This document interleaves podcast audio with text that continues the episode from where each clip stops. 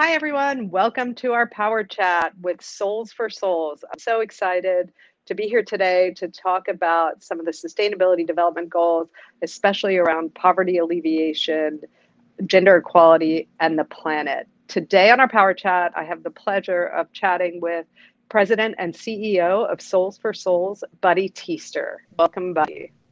Yeah, great. Look forward to talking with you, Nancy. Buddy, so good to see you. Thank you for being a power, part of this Power Chat. Um, will you introduce yourself to our audience? Sure. I am the president and CEO of Soles for Souls. I've been there almost nine years.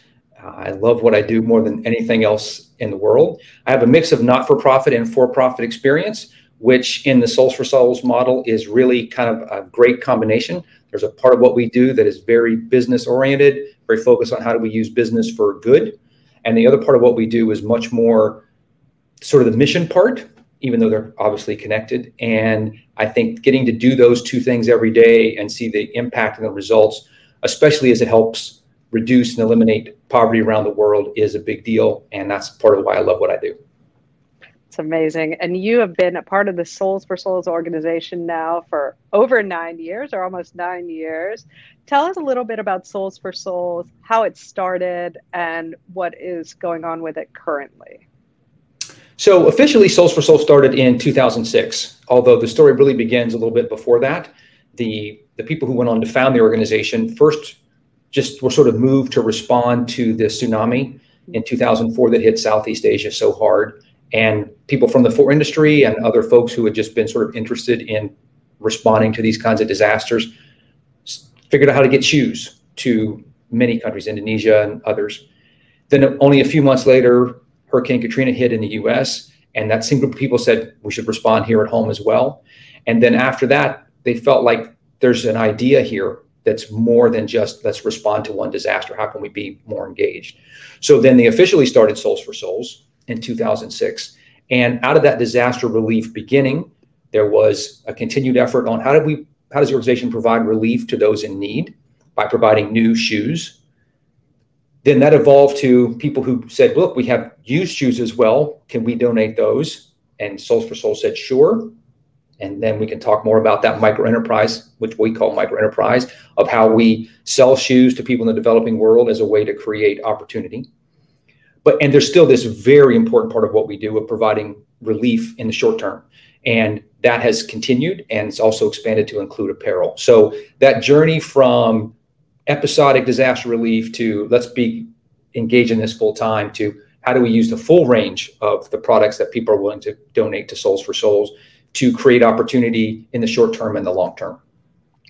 This you know the the idea of creating job opportunities really is obviously the critical part of poverty alleviation, right? Is how do we get people to stand up on their feet?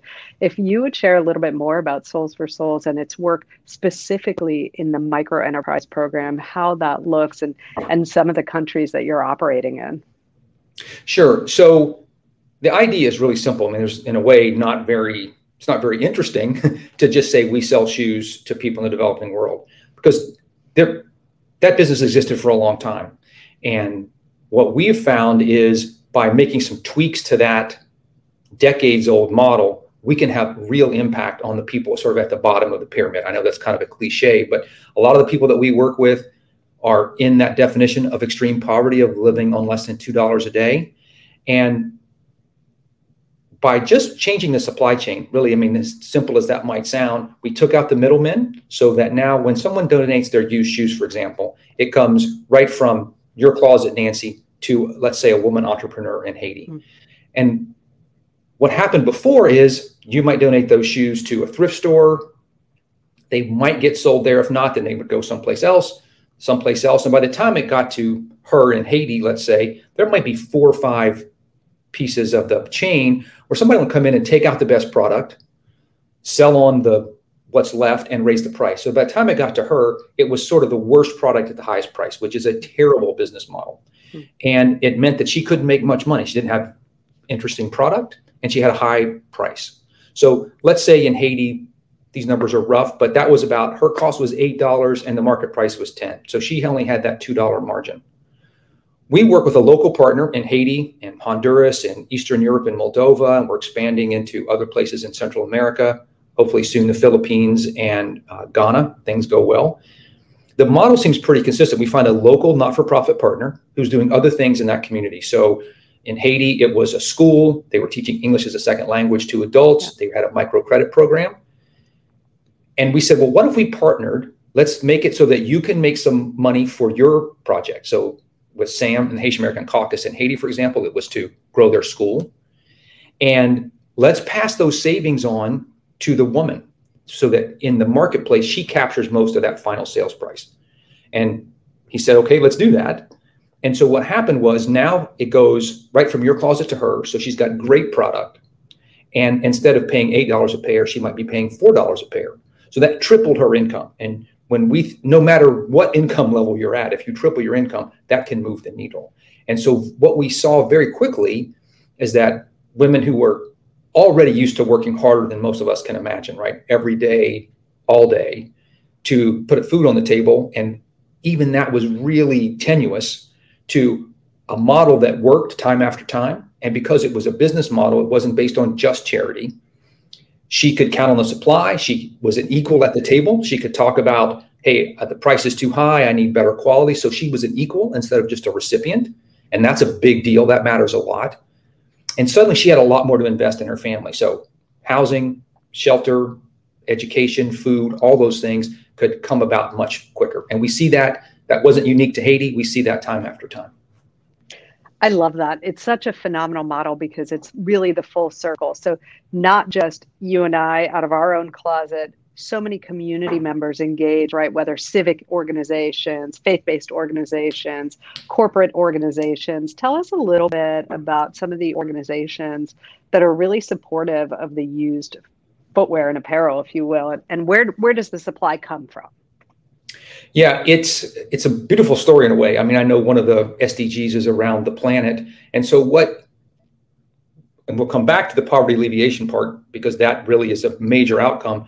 But a lot of this stuff, Nancy, in the past would have gone into landfills. People are like, well, those don't fit, or it's the wrong color, and instead of it going into the trash, we put it back in the supply chain where there's a lot more use. You know, ultimately, maybe some or most of that product is going to be worn out and not usable, but you might have years between those things. So I want to say first that there's a big sustainability component to this yeah. model as well. But it comes from us. So it might be an individual, uh, and you could mail your shoes in. We have a partnership with Zappos, for example. They'll pay for the shipping. So it could be one pair. It could be an a Girl Scout in her community says, I'm going to do a shoe drive, and she collects 25,000 pairs by reaching out to her friends and school, etc. So that happens a lot. We have corporate partners who are incredible about making their footprint available to us. For, for example, we have this partnership with DSW where their customers can come in and donate their used shoes and they get points in the loyalty program. And in the last four years, their customers have donated almost 5 million pairs of shoes. So think about that. Incredible. Would have been in the trash for most of the part. And now it is helping power opportunity for women, especially women and families all around the world. And we also have our corporate partners, and that a lot of that is new product. So it's maybe excess inventory or returns. Again, stuff that often is a big hassle for them. Uh, samples is another great example of a problem that we can turn into opportunity by working together with corporate partners. And we look at every part of that of what's the opportunity that we can create and how does how do, are we a good partner in the process you know i think what's so incredible is the partnerships are all over but it's really amazing. This is actually a global initiative. So it's not just coming out of the United States. You operate and work in 159 countries, right? So all over the world, it's pretty amazing. And of course, the United States.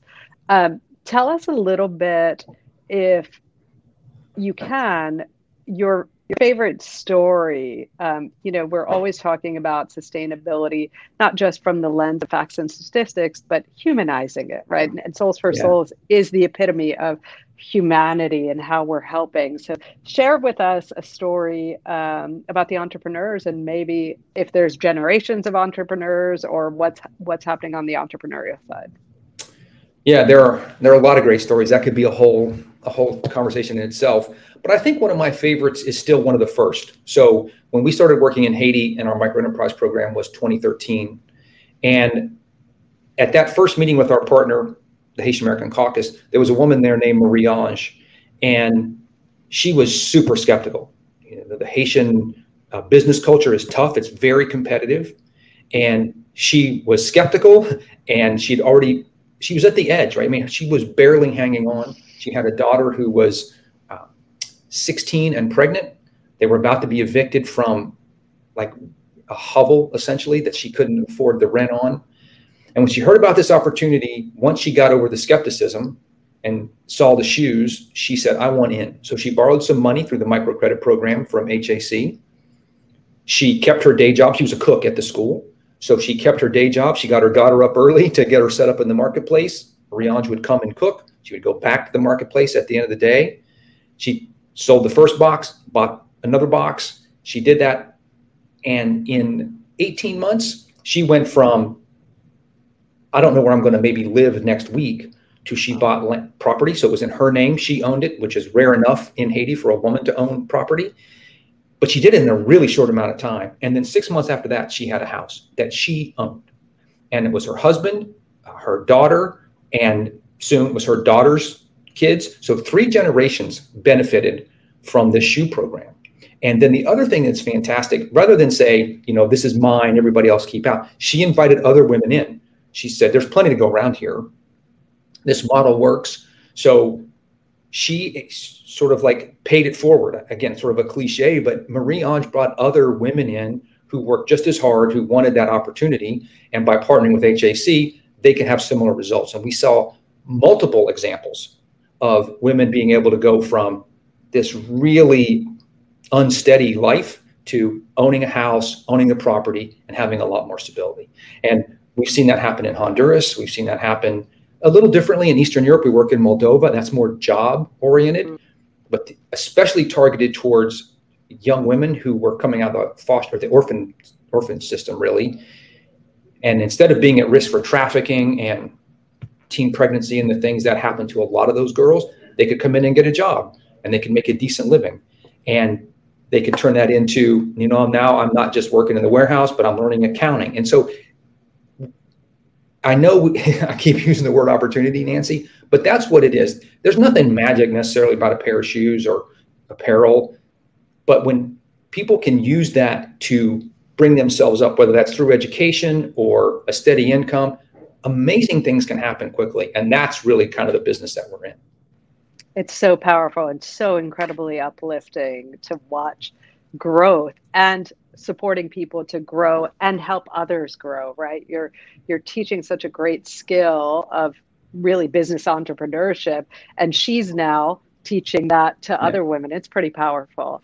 Let's shift a little bit to that's a lot of your global work which is phenomenal. Um, you're based in nashville tennessee so united states.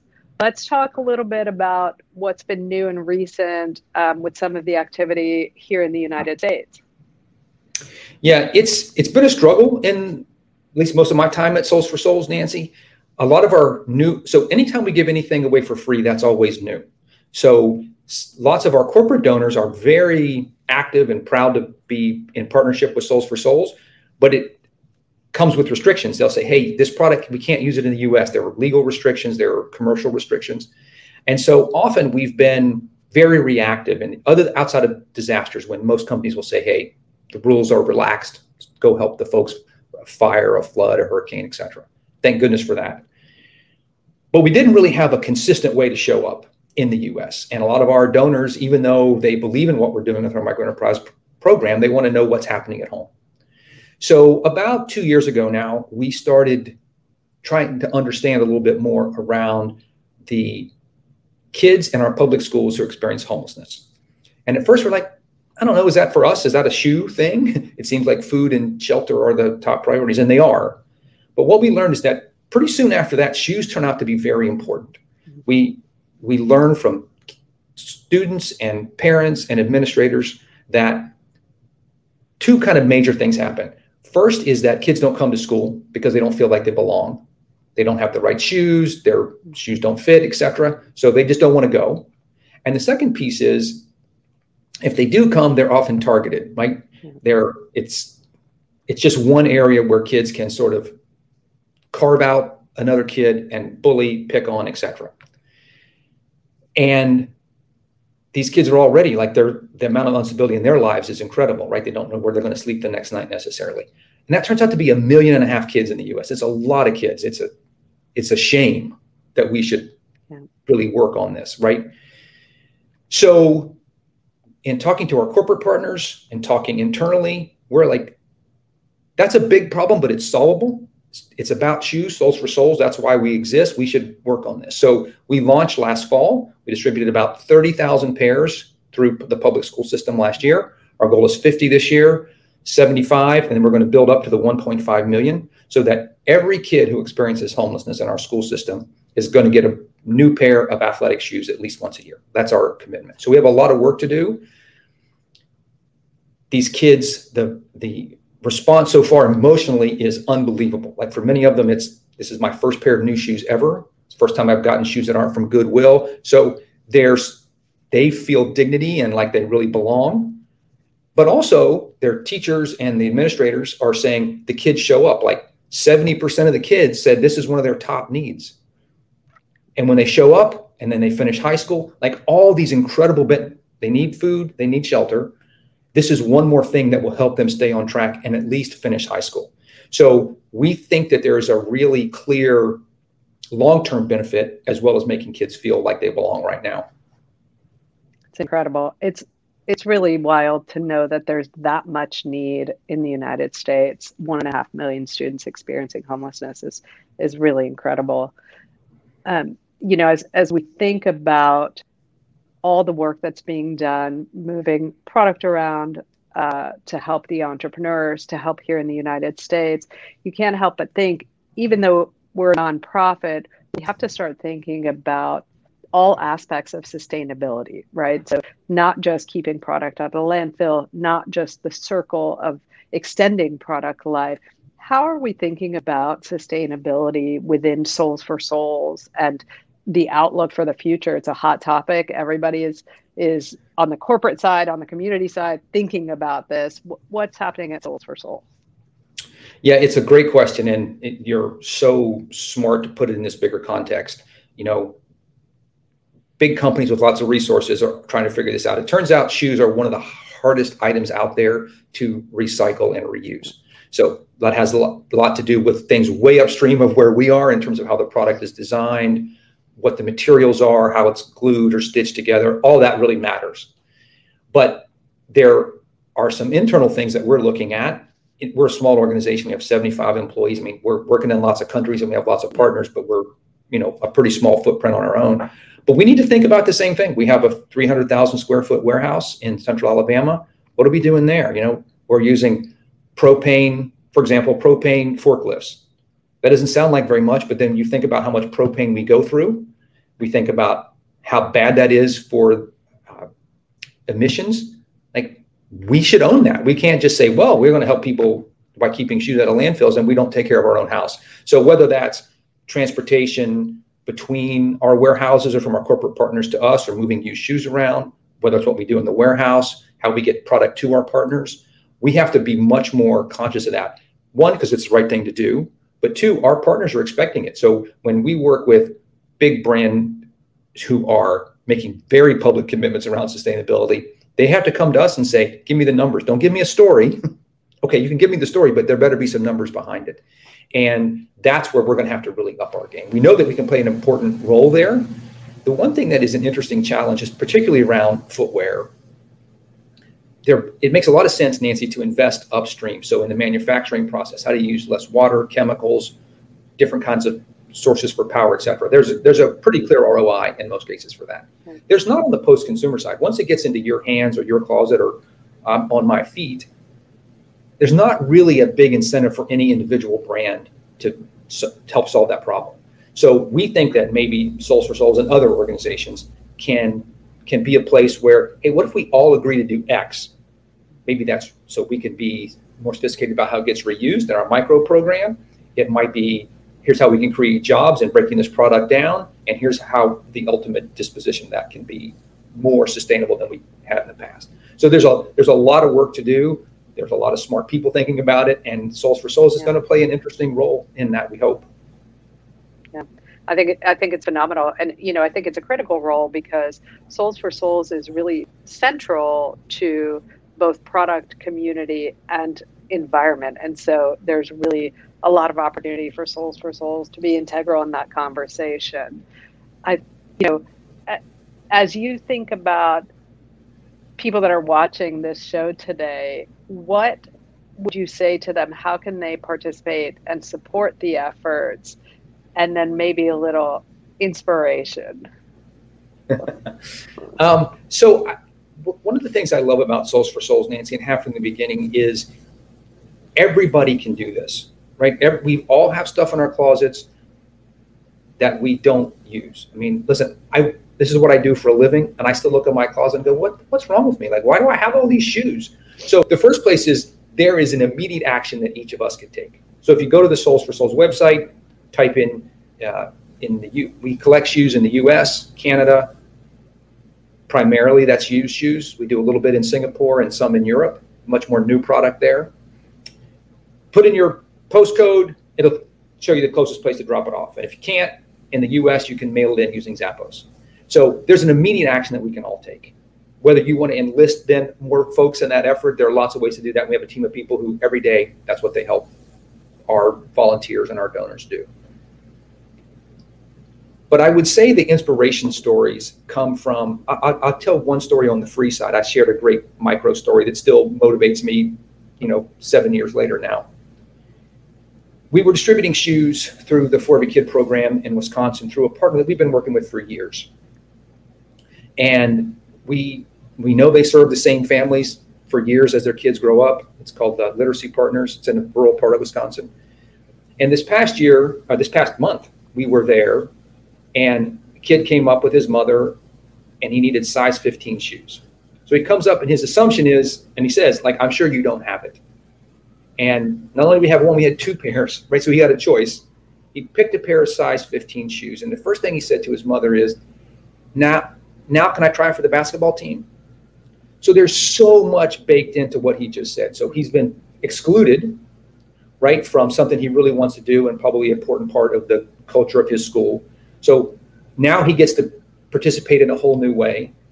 His mother was very able, uh, very clearly able to articulate the burden that this takes off of her. She said, "We can't afford shoes for this basketball shoes for this kid." Right. And so, as a parent, I know what that feels like to say, "I I want my son to have something and now he can't like that's a heartbreaking moment and so to know that that door is opening for for him in this case and like that i've been like i said i've been doing this for nine years i still get a little weepy thinking about how much that mm-hmm. kid now feels like he can do so whether it's creating an opportunity in haiti or right here in wisconsin that's the stuff that motivates me every day and as we get to share those stories with people who are collecting shoes or donating money to Soles for Souls. Like that motivates me every day. And so I find inspiration in these little stories. You know, we have big impact numbers, we can talk about all that, but these individual stories just make it so clear that this is one way that all of us can help make a difference. Buddy, that's so incredibly powerful. I had chills in that story for sure. Thank you for your time today. Thank you for sharing the Soles for Souls story their sustainability work, and most importantly, the work around poverty and really lifting people up all over the globe and here in the United States. Appreciate it. Thanks. It was a real pleasure. Thank you.